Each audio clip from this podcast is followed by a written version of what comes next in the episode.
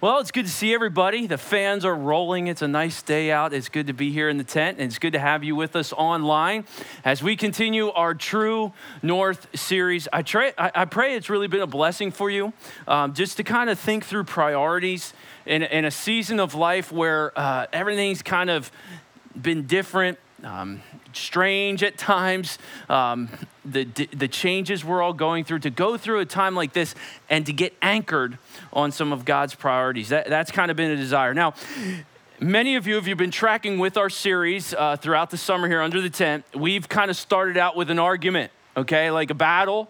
And it's centered on Pringles at times.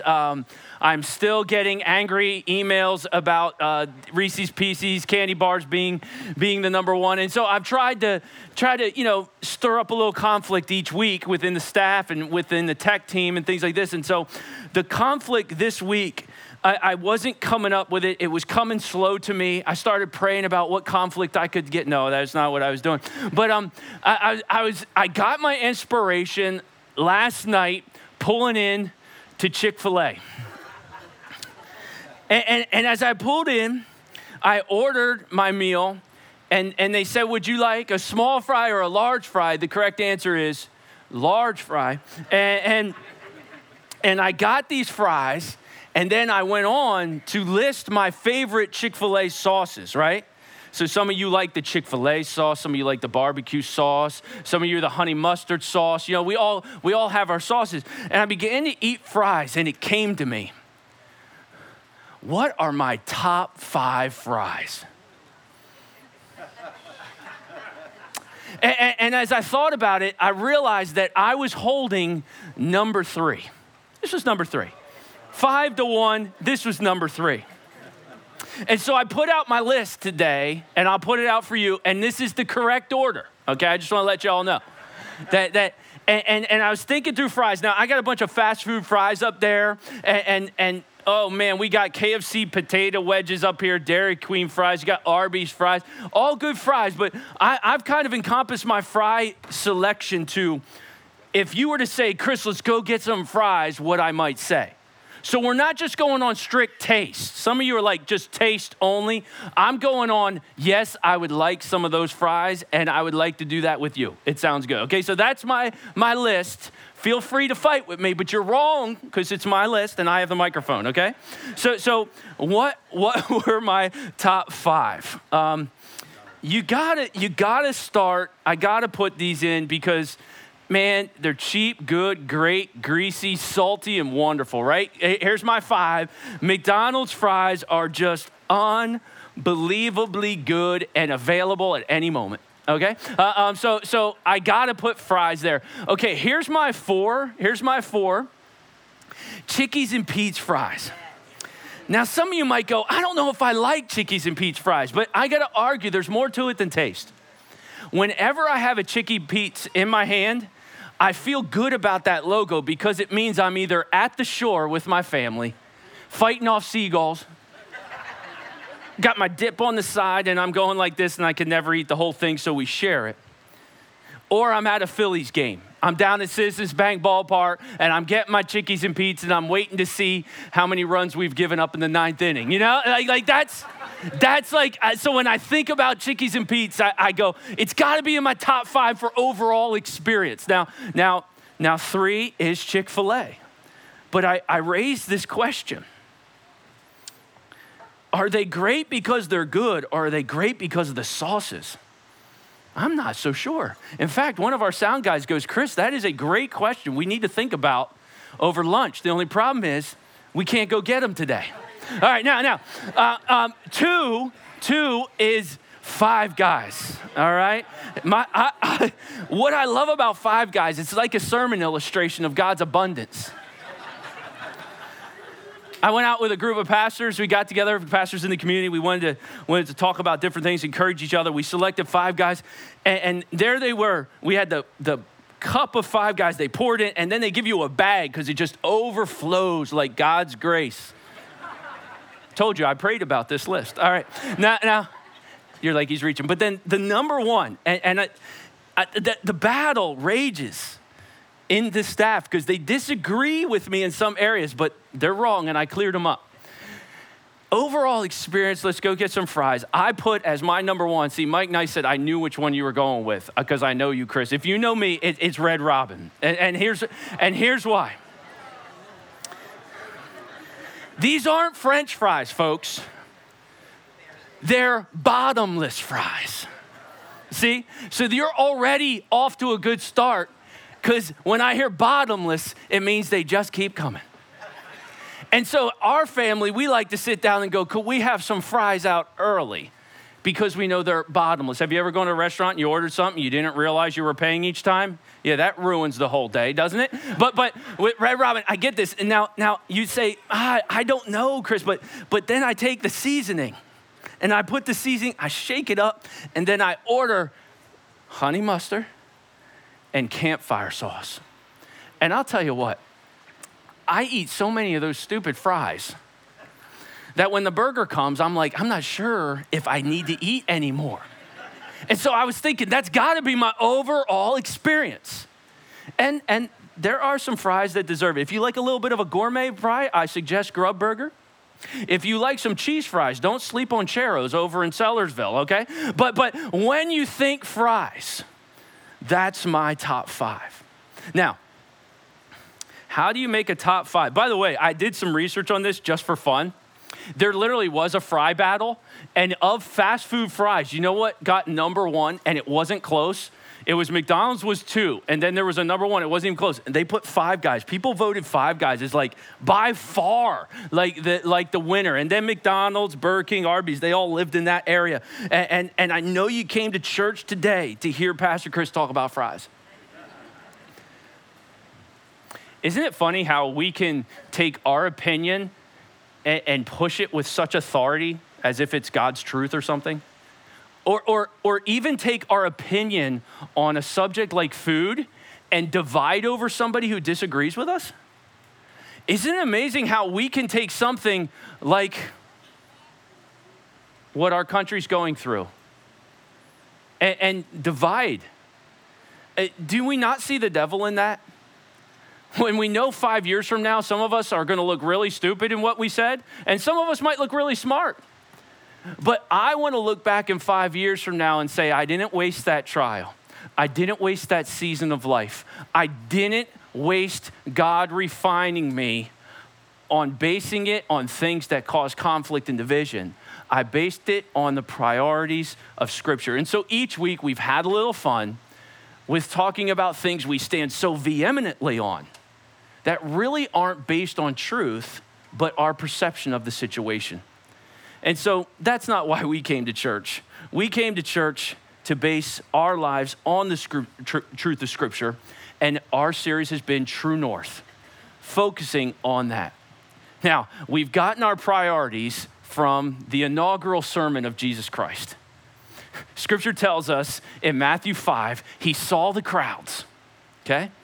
He went up on the mountain, and when he sat down, his disciples came up to him, and he opened his mouth and he taught them, saying, and this summer, we've been walking through these Beatitudes, these blessed are they, happy are they. Kingdom kids look like this. The kingdom of man, this is how they behave. The kingdom of God, these are how his kids should behave. And Jesus gave us these priorities that I've been just like putting in my life going, God, help me center. And I can't believe how many times I've gone back to these when conflict has arisen in my life just over the past few months.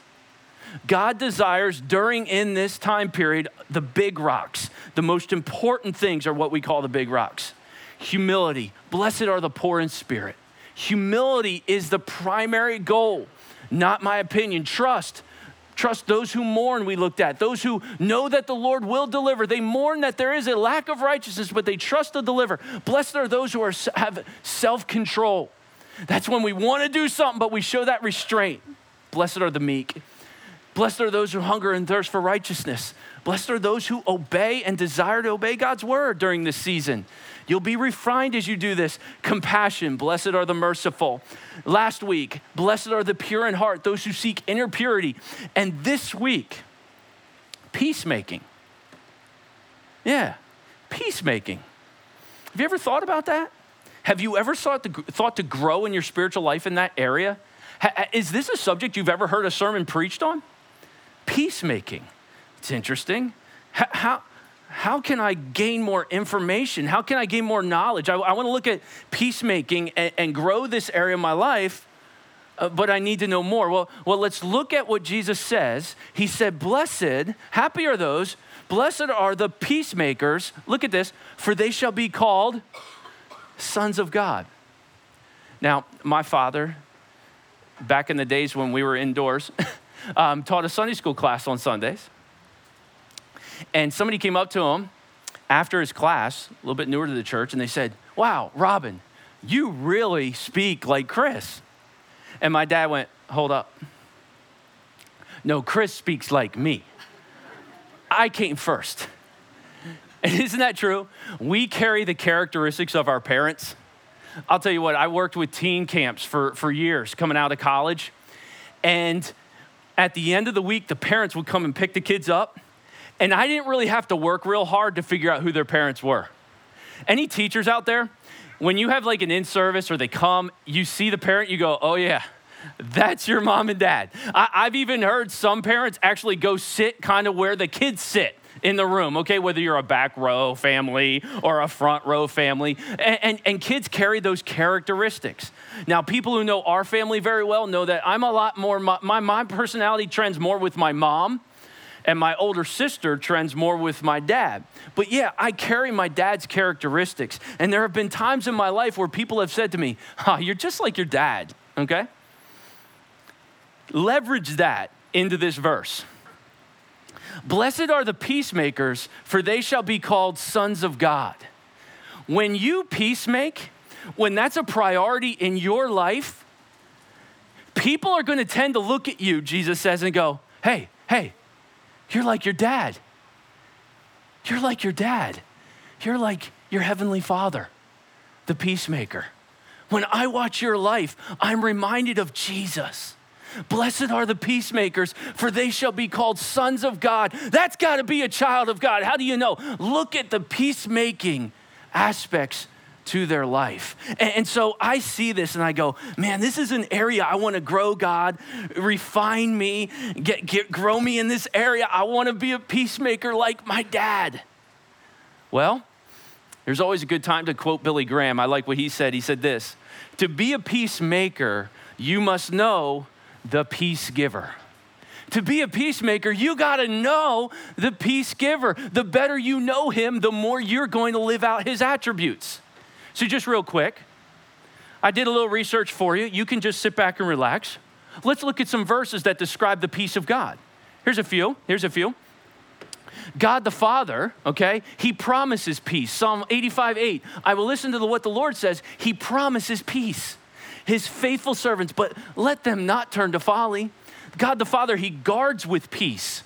Listen to this, "And the peace of God which transcends understanding will guard your hearts." See, God the Father, he blesses with peace. The Lord gives strength to his people. He blesses them with peace. You know what God the Father does? He stabilizes with peace. "You will keep him in perfect peace, those whose minds are steadfast because they trust in you." You know what God the Father does? He's known by peace. "For God is not a God of disorder, but of peace."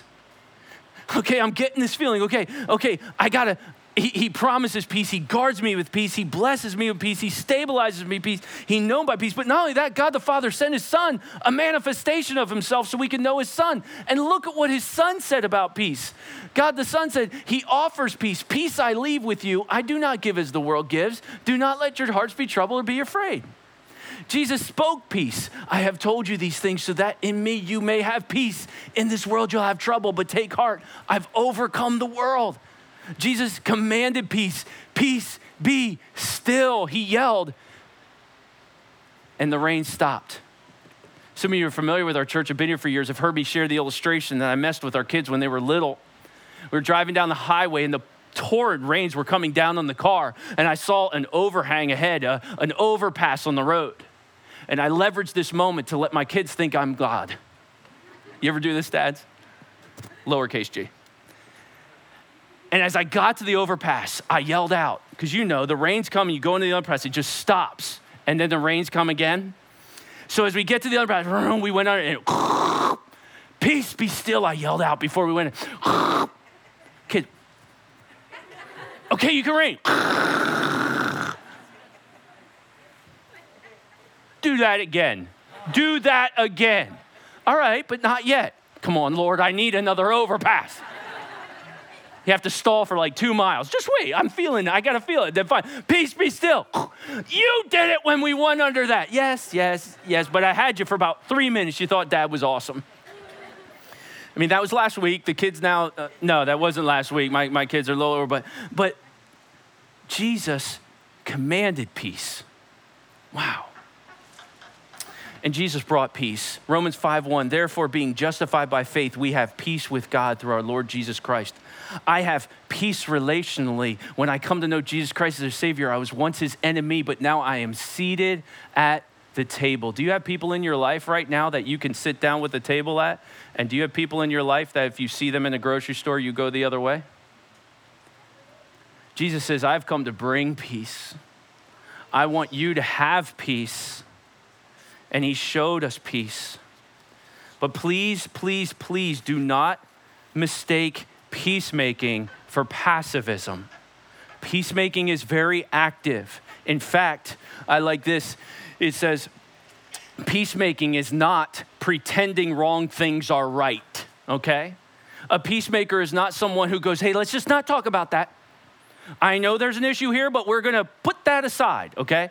A peacemaker engages into the tension, engages the conflict, deals with it, for they desire not a false peace that the world gives, but a true peace that God gives. You know, the more I studied peacemaking, the more I realized it's not just external with other people.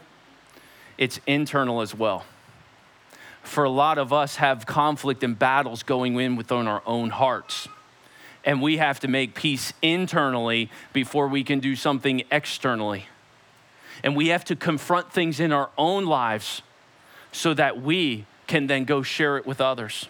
And as I was processing through how we could find a parallel passage, a parable, to cast alongside, which what the word means, this truth about peacemaking so we could grow from it, I came across one of the more famous parables that many of you know. And I think it serves as a great reminder of how careful we must be to not allow conflict inside us to derail us from becoming peacemakers. And so at the end of the sermon, what I'm going to do as far as application, I'm going to give you some characteristics of a peacemaker that you can walk out of here emulating. But before I go to that spot, I think it's very smart for us to stop and go, what could prevent me from desiring to be a peacemaker? For the truth of the matter is, many would rather be a troublemaker than a peacemaker. Why is that?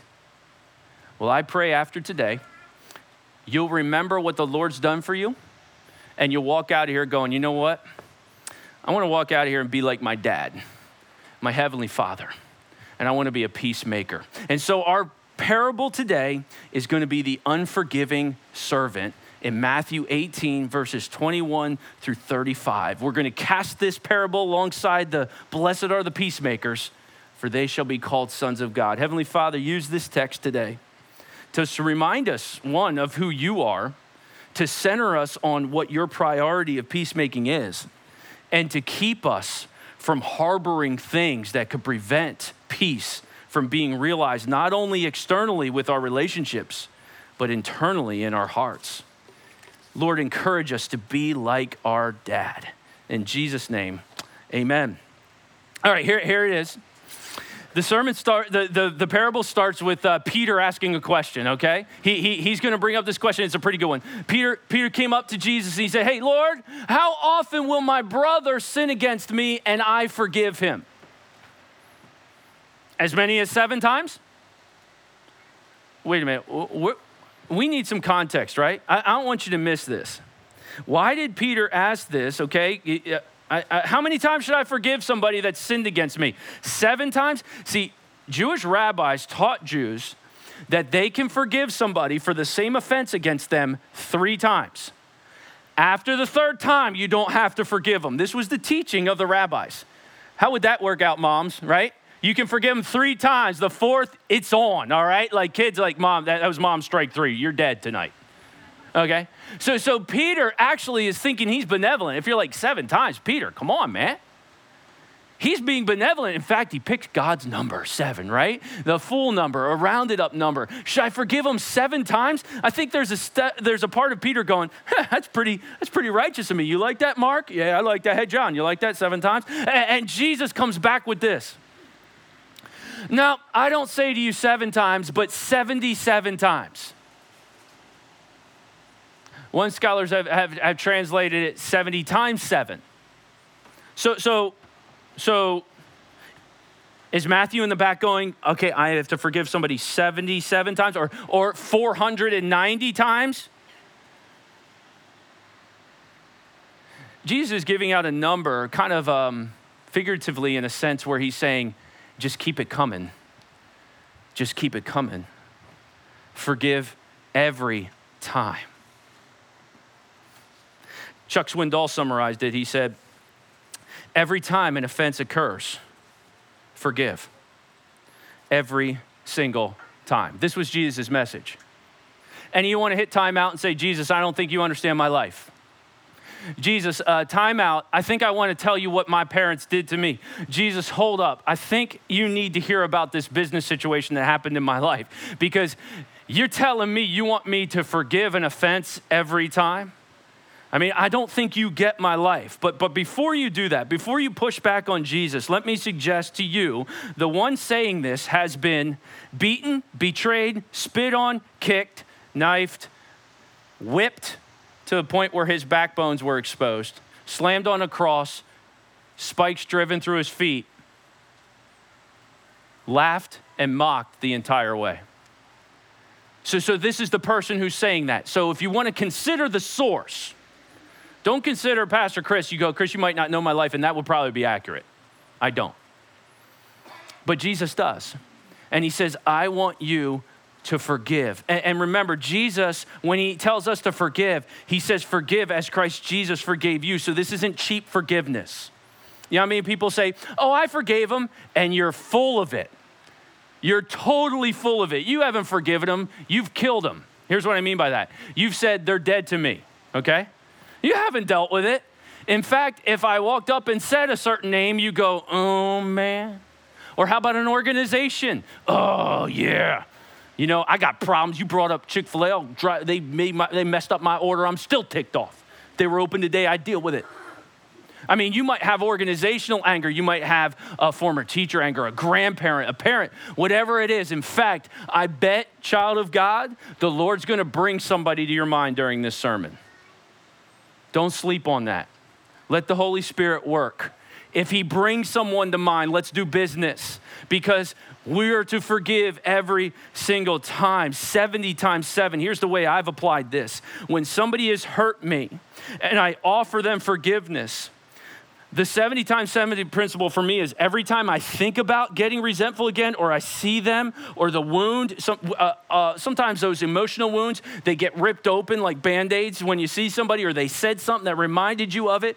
That's how I apply the 70 times 7. Every time, Lord, I've got to offer them forgiveness. Every time they come up, every time I see them until I get right. But it's not cheap forgiveness. It's expensive forgiveness. And I'm taking a chance here with y'all. We're under a tent or you're online. I'm taking a chance with all of you checking out for a second. But if I could, I want to give a little depth to this, not just a story. I want to give a little depth to this. A few years back, we did what we had called a forgiveness series, okay? And we dealt with the subject of forgiveness. And I want to not confuse what true forgiveness is and false forgiveness, okay?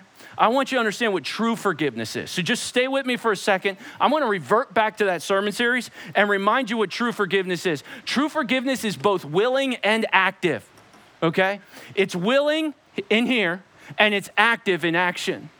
When I willingly release, I have forgiven someone when I have willingly released the refusal to associate with them, when I release the desire to punish them, Okay, when I release the passion to expose them. I put an asterisk there because there are certain circumstances where exposing has to be done for the safety of other people. That's another sermon. Fourth, when I have forgiven them, when I've released the desire to long for them to fail in life. Okay? I have forgiven them when I willingly release the reluctance to pray for them. Okay?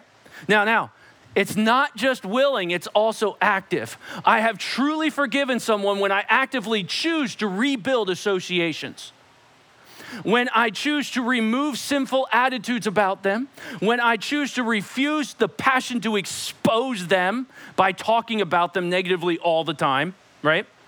When I refuse to rejoice, when I actively choose to rejoice when they get some blessing, and when I actively choose to renew all my prayers towards that person. That's when true forgiveness starts going. And we based that all on a sermon series, and I gave you a summary. But we were very determined as a church to not be walking around offering fake forgiveness. But forgiveness is even more than that. Okay, let me tell you what forgiveness is and what forgiveness is not, all right? This is one of the things I summarized. What forgiveness is not. Forgiveness is not approval of the treatment. Hey, I forgive you, it's no big deal. Yeah, it was a big deal. People get really damaged. It was a very big deal, okay? Forgiveness, what it is not, it's not a dismissal of the wrong. It's not what it is. It's not trust of the offender. Hey, you say you're sorry? Hey, no big deal. Hop in, let's do business together. No, in fact, we talked about it's very important sometimes when your trust has been broken to apply the Heisman principle. You know, forgiveness is not always restoration. Trust has to be rebuilt over a time period, okay? Here's what forgiveness is not. Forgiveness is not being forgetful of the offense. You just got to forget about it. You're not going to forget about it. I had a brother come up to me after the service, or the first service. He goes, I'm still working through something that happened in business to me about 15 years ago. Forgiveness is not forgetting about it. Forgiveness is not suppressing the hurt with substances or things that make the pain go away. That's not forgiveness. Oh, I know how to forgive them. No, that's not forgiveness. Forgiveness, what it is, what Jesus exemplified to us, is erasing all records of wrong, harboring no resentment, returning no evil, offering them grace, and trusting God's justice. Oh, I hate forgiveness messages because you don't understand, Chris, they don't deserve that. They don't deserve that. And Jesus continued the story and he said, therefore, the kingdom of heaven may be compared to a king who wished to settle accounts with his servants. They don't deserve that. Yeah, there's this king, and he wished to settle accounts with his servants. And when he began to settle, one was brought to him who owed him 10,000 talents. 10,000 talents. One talent would be about 6,000 denarii, 16 years of wages. So for Jesus to chuck out 10,000, let me tell you what he's doing here. There was somebody that I came up to, Chris Heller, and they owed me $50 million. You say what?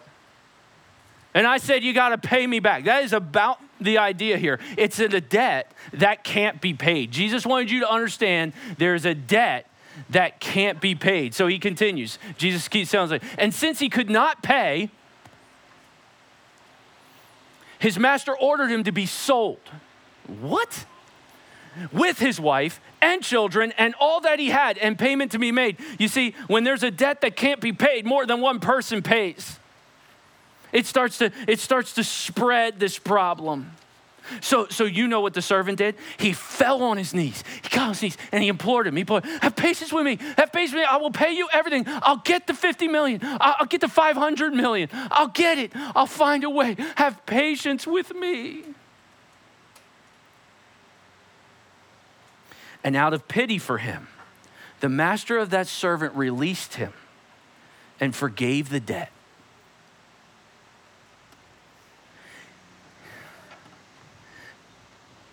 But he owes a lot of money to you, master. He wronged you, stole from you. You're just gonna forgive him?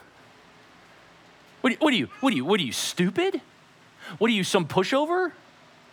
You gonna let him get away with that? You're just gonna let him off the hook? You see your emotions with this story? He released him and forgave him the debt? Man, that guy's not only lucky, he's like crazy lucky that he ran across a master like that. But Jesus isn't done. He said, but when the servant went out, I'm free. And he found one of his fellow servants. What did he do? Go hunt him down? And he owed him 100 denarii. Okay. He just got forgiven $50 million. He can find, he's out hunting 100 denarii. I need a little money. I need $100, He just got forgiven $50 million. He needs $100 and seizing him. Wait, what? He grabbed him. He began to choke him. Jesus, why are you making this so violent? I mean, Jesus is telling the story. Jesus, why are you making this so violent? He choked him. Jesus, I want that visual. He's choking somebody after I've forgiven him millions of dollars. He's choking somebody over $100. Jesus goes, engage with that emotion. Engage with what I'm looking at. And he seized him and he said, pay me what you owe. So his servant fell down. Do you remember this scene just a minute ago? And he pleaded with him. Jesus uses the same language as what he was doing. Have mercy with him. You would think that the servant had forgiven so much. He goes, oh man, I was just there. I was just in your shoes. I know what it feels like. Have patience with me. I will pay you. And if I'm a disciple, listen, I'm going to go, oh, he's going to forgive him. And Jesus is going to be like, look, he copied his dad. That's awesome. But no. Actually, Jesus says this. He refused and went and put him in prison until he should pay the debt.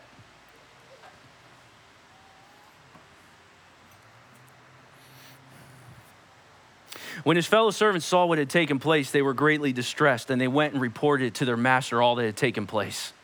The idea here is, how could one forgiven so much refuse forgiveness of so little? Then his master summoned him, and he said to him, you wicked servant, I forgave you all that debt because you pleaded with me, and should you not have had mercy on your fellow servant as I had mercy on you? And in anger, his master delivered him to the jailers until he should pay the debt. There's something interesting here I just want to point out. Jailers can also be interpreted torturers. And that can stem from the idea of what's called inquisitors. One scholar put, the idea here is that they're being released to external pressures on their life that they might not have otherwise had because they chose unforgiveness. It's almost God saying, you want to harbor unforgiveness? Okay, well, then part of the discipline will be you having to deal with a lot of this behavior. I mean, it's the definition of choose to sin, choose to unforgive, choose to sin, choose to suffer. When we choose unforgiveness, we will suffer. And lives that live with resentment and bitterness, marriages that live with resentment and bitterness, childhood relationships, whether adult children relationship with their parents that live with resentment and bitterness, you know what their lives are often filled with? The torturers. They look like this: hardship, tension, anxiety, conflict, pressure, bitterness, isolation. That's the Thanksgiving table. That's the Christmas table. And Jesus said, when you harbor these things, you're going to have to deal with these kind of things. In fact, you kind of get dealt over to those. In fact, Jesus says, so also my heavenly Father will do every one of you if you do not forgive your brother from your heart. Here's the summary. Don't miss it. Forgiven people ought to forgive people. It just is folly not to. In fact, it seems that our lives will wreak tremendous ramifications when we choose unforgiveness, when we choose bitterness, when we choose resentment. Regardless, and this is what hurts so bad, regardless of how painful it actually was, and it's painful. Some of the most hurtful things that have ever been said to me have been said to me inside the walls of a church. some of the most cruel things that I've ever been called started with Pastor Chris, comma. I mean, the reality is we've been hurt. We've all been hurt. But Jesus is telling us and reminding us, remember this, child of God. I have forgiven you so much. Forgive them. Don't pay the consequences of choosing a life of bitterness and resentment. Blessed are the peacemakers, for they shall be called sons of God. So I stepped back and I said, how can I mirror this in my life? How can I be a peacemaker? How can I be someone that doesn't become a troublemaker or just fill my life with resentment and anger and bitterness? How can I walk towards peace? How can I grow from this? And our mirror principle has reminded us, if anybody looks at himself and then goes away and forgets what he was like, they're a hearer, but they're not a doer. And the parables were given to us to do, to live this out. Forgiven people should forgive people. So who are they? Where is it? What happened? What is the Holy Spirit bringing to your mind right now? How can you begin to make peace internally and externally? Well, my true north, new priority, if I'm going to try to apply peacemaking, I put this. When I get around conflict, am I going to be a person who rocks the boat or calms the storm? I like this quote. Don't let them drag you into their storm. Pull them into your peace. I like that. Am I going to be someone who rocks the boat and stirs up more conflict in my life? Or am I going to be somebody who calms the storm? Well, as a pastor, I want to be someone who calms the storm. I mean, I want to be someone who, when someone's upset or angry or their family's in a difficult spot, as pastors, one of our ministries, we have a counseling ministry and different aspects to our ministries because we want to help be peacemakers. But what if this is something you make as a priority as well? Well, what do peacemakers look like? I want to be like my dad. I want to be like my Heavenly Father. What do peacemakers look like? Well, one, peacemakers take the initiative, okay? It's Proverbs 12:20. Those who promote peace have joy. A peacemaker doesn't sit back, they take the initiative. I remember getting in an adult argument while I was an adult. You know, you're trying to spread your wings as a married young guy and your dad disagrees with the decision you made. And I remember us getting a little bit of an argument. And it was a couple weeks later, I open up a card in the mail to my address and it's my dad's handwriting. I'm thinking, why on earth would he send me a letter? And I open up the letter and I open it up and say, hey, bud, I know we got upset, tensions were high, we both cared a lot about that, but just so you know, I'm never gonna let something like that get in the way of my relationship with my son. I love you, Dad. Kinda hard to say angry after that. Kinda hard to say upset after that. But you know what I learned from my father? Guess what? I was the one who really had the attitude problem in that story. I was the one who was being a little disrespectful in my response. And my dad took the initiative and he showed me peacemakers humble themselves. And Chris, you didn't deserve that letter. In fact, you deserved me to ignore you for a month, okay? But he sent that and he took the initiative. That's what peacemakers do. They send out an olive branch. Peacemakers, they address the tension. They don't ignore it. They must turn from evil and do good. They must seek peace and pursue it. Peacemakers don't go, everybody just don't talk about it. They go, when can we talk about it? We need to address this tension. Around the Thanksgiving table, hey, what's your problem? Not the best move, okay? Peacemakers understand addressing the tension should be done in private areas to restore the situation. When things are done in public, people get hurt deeply by that, especially confronted in public. I'll tell you what, you want to anger a teenager? One, complain about them while they're listening to you, okay? All right? How to lose a teenager. I should do a series.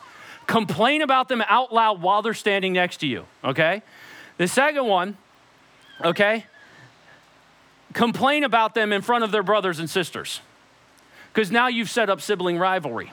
Okay, if we're gonna make peacemaking, we address the tension in private. Hey man, let's go get a burger is a good time to be a peacemaker, okay? Extend mercy. Peacemakers who sow peace reap a harvest of righteousness. Peacemakers love to extend mercy to people. Extend mercy, okay? Know peace. They're known by peace, but the fruit of the Spirit is love, joy, peace. A peacemaker has internal peace with God.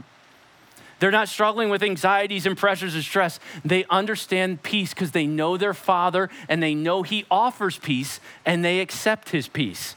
And so they're kind of known as being peaceful people. You know people like this. Somebody might have just come to your mind.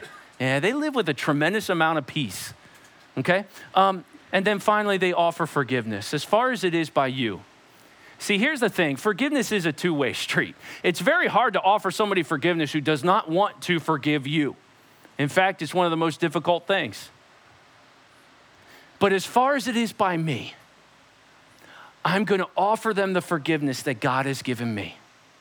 You see, what's beautiful about the peacemaking list is that's the gospel. That's the gospel. Jesus took the initiative. While we were yet sinners, He died for us. I didn't get clean and then He died for me. He died for me while I was a cruddy mess. He addressed the tension. There is enmity between me and God. I was an enemy of God, and He addressed that tension. He said, it's not okay. It's not okay. I want to come and be a mediator and get that together. He extended me mercy in forgiving me of my sins. He is the definition of peace, and I long to go to Him to receive it, and He offers me forgiveness. In fact, He says, if you confess your sin, I'm faithful and just to forgive you of your sin and to cleanse you from all unrighteousness. I look at this list, and I see the gospel. To be a peacemaker, you must know the peace giver. And when you know the peace giver, you can have peace within your own hearts. Let me conclude by just sharing something I put in my journal for my own spiritual edification and my own spiritual growth. Take it if you will, throw it out if you don't. I was looking at that list of the torturers that I kind of developed from just reading a few different commentaries. And I thought, man, I've been dealing with some of this in my own life. There's hardship going on right now. There's tension within church family at times and even beyond. There's anxiety about what's going on all around us. There's conflict on social media and different things. There's pressure on decision-making. A lot of our decision-making just really questioned at times and things for all administrators and leaders at this time. There's a bitterness that's growing from all the hurt that is occurring, that people are missing out on things. I'm hearing parents struggling with some bitterness and things like this. And obviously there's isolation. So I was looking at that and go, how can I address these in my life? And so what I did is I put in my journal things I'm gonna say in my head so I stay a peacemaker when those torturers come after me, all right? And so this is, do you believe in self-talk? Okay, I self-talk a lot, all right? It's scary up here. You don't want to do it, but I have to talk to Chris sometimes, okay? And so here's some of the things I've put next to those things, okay? 7 wins that are going to rock the boat of internal peace that's going to prevent me from being a peacemaker. Hardship. Fear robs peace. I know that. So I say to myself, Chris, you can pray or you can panic. You got a choice here. You can pray or you can panic, all right? Tension, division robs peace. When there's division in a family, in a church or whatever, it just robs you of that internal peace. You can accept it or you can address it. It ain't going away. So you can accept it and just live in this tension or you can address it somehow in the most loving way you can. 3, anxiety. Worry robs peace. We all know this, right? Especially at night, right? You can worry or you can worship. You do have a choice there. You can worry or you can worship. So I say to myself, Chris, you can worry or you can worship. Turn on a worship song, okay? Think about, go outside. Sometimes I go outside. You can worry about what's going to happen or how that person's going to respond or others, or you can worship. Conflict, hypocrisy robs peace, okay? When you're lying, when you're harboring secrets, you don't have internal peace. Ask David. He wrote a lot of Psalms on the fact that he was hiding sin and it was robbing him of his peace, okay? So you can confess it or you can get caught. Your call, okay? So let's be quick to confess our sin so we don't have to be disciplined for it, right? 5, pressure. Stress robs peace, okay? And there's a lot of stress right now. One of the things I say to myself is you can impress or you can invest. This is one of the things I try to teach our young interns when they get chances to speak. The number one thing that robs you as a communicator, okay? Teachers, leaders, anybody, listen to me here on this. The number one thing that will rob you of your piece on a stage is trying to impress the crowd, okay? If you're here to impress the crowd, you will have tremendous anxiousness. So let me encourage you, invest into the crowd. Try to give them everything you know about the text. Give it to them, and you become a giver that's investing versus trying to impress. And if you impress a few people, great, but that's not your goal. Bitterness will rob you of your peace. You can get bitter or you can get better, all right? The way to get better is choosing forgiveness. And then isolation, selfishness will rob peace. Isolating from people and saying, I don't care about people. I don't care what's going on. That will rob you of your peace. And so I say you can be humble or you can get humbled. Your decision, one's gonna happen. And so these are some of the things I say, my little quirky sayings that help me go keep the peace internally, Chris, so you can offer peace to others. I don't know where you're at today. I don't know what your struggle is or what tension or conflict you might be wrestling with. But I do know this. If you walk out of here desiring to be a peacemaker, you're being just like your Heavenly Father. And there's nothing cooler than a believer when someone says, hey, you're just like your dad. I said in the first service, I'm not sure if I said it here, but my respect level for people who are peacemakers has gone through the roof in a season like this. And it's an aspect in my life that I want God to refine me so that I can bring peace into people's lives the best I can. And so I got to make sure it's internal as well. And it's what I choose. For so many times we choose to dwell on the things that aren't of God. So let me leave you with a quote that I think summarizes it all up. You can do this. I think one more slide, right? You can pray or you can panic. You can worry or you can worship. You can accept it or you can address it. You can get bitter or you can get better. For the child of God, peace is a choice. I encourage you to go out there, and this week, you may have a chance to stir up more conflict or to make peace. God might lay it right in your lap to give you an opportunity, and I encourage you to be a peacemaker. Heavenly Father, thank you for today and a chance to just look into your word and to see one of the number one characteristics of our Heavenly Father. He makes peace, and he did it by sending his only begotten Son, that whoever believes in him should not perish, but have everlasting life. And so if there's anyone out there today who has not made peace with their Heavenly Father, I pray that their peacemaking journey begins right there at the moment of salvation, and they call on the name of the Lord to be saved. I also pray if there's anyone in here who's struggling with internal conflict or external conflict, that today might be the day they want to desire to move towards peace, maybe even practice the 70 times 7 principle. Lord, may we be known as people who are willing so much to be like their Heavenly Father, they walk into the very difficult and at times discouraging, but wonderful priority of peacemaking. And this we pray in Jesus' name, amen.